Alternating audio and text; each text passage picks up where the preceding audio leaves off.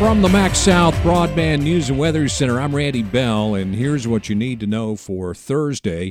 It probably won't be a repeat of those storm systems in March and April, which produced a total of 93 tornadoes in Mississippi. But some severe weather is possible later today and tonight, especially in the northwestern part of the state. We're looking at a line of storms that's going to potentially move into the Delta, the Mississippi Delta, and then eventually progress east and southeast, but it'll probably weaken with time as it gets further east. Thomas Wine said at the National Weather Service office in Jackson says damaging winds will be the main threat. The tornado potential does appear to be lower with this system. But he says a few tornadoes will be possible, especially in the northwest. There's only a level one marginal risk of severe storms in this part of central Mississippi. Northside Park in Kosciusko remains temporarily closed following a deadly shooting last week.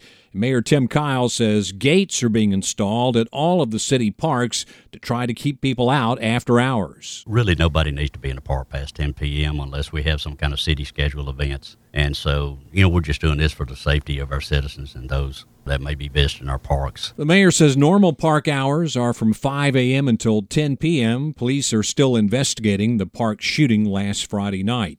Looking for a bargain on gas? You probably won't find it in Attala County. It's coming up next. Redbud Insurance Agency, Mississippi's independent choice for home and auto. More options, more coverage, more savings. 662 289 9950. Call today. Two weeks ago, there were 11 counties with an average gas price that was higher than Attala County. Now, there are only two. AAA says prices in the county are up more than 8 cents in just the past week, pushing over the $4 mark again to an average of 401.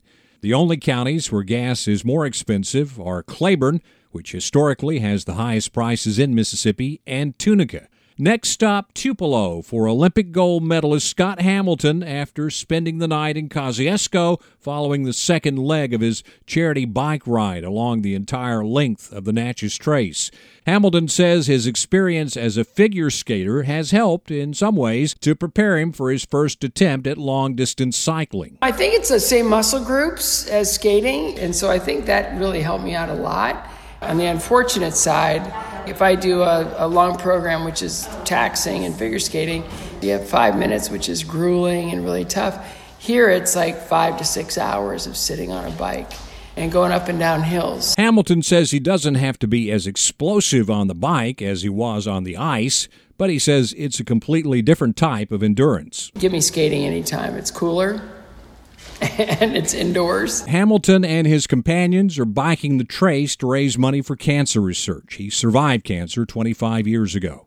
Find the latest news and weather online now at breezynews.com, kicks96news.com, and cruiser98news.com from the MaxxSouth Broadband News and Weather Center. I'm Randy Bell.